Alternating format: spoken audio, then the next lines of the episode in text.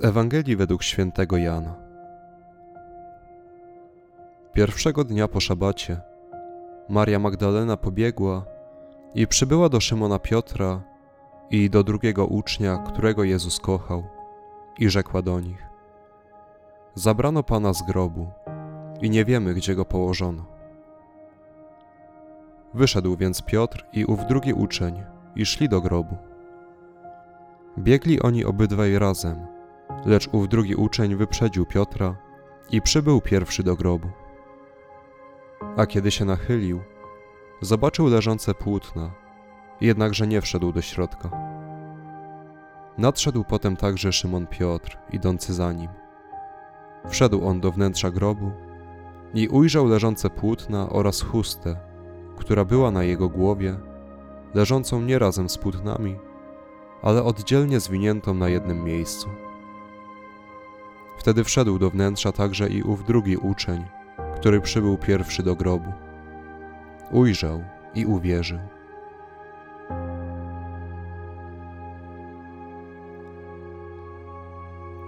Dwa dni temu obchodziliśmy Boże Narodzenie, a już dziś słyszymy w Ewangelii o apostołach pędzących do pustego grobu. To nie przypadek. Kościół już od początku widział w żłóbku, w którym narodził się Jezus, zapowiedź Jego śmierci. Bo Jezus po to się narodził, aby umrzeć jako ofiara za nasze grzechy. To ze żłóbka zwierzęta spożywają pokarm, aby się posilić. To niesamowite, że Jezus, który nazywa siebie chlebem życia, rodzi się w Betlejem, czyli dosłownie domie chleba. Rodzi się w żłóbku, jakby mówiąc, że On przyszedł na ziemię, aby dać nam siebie jako pokarm, oddać swoje życie z miłości. Jednak śmierć to nie koniec. Przecież Jezus żyje. Grób jest pusty. Nie ma go tu. Zmartwychwstał.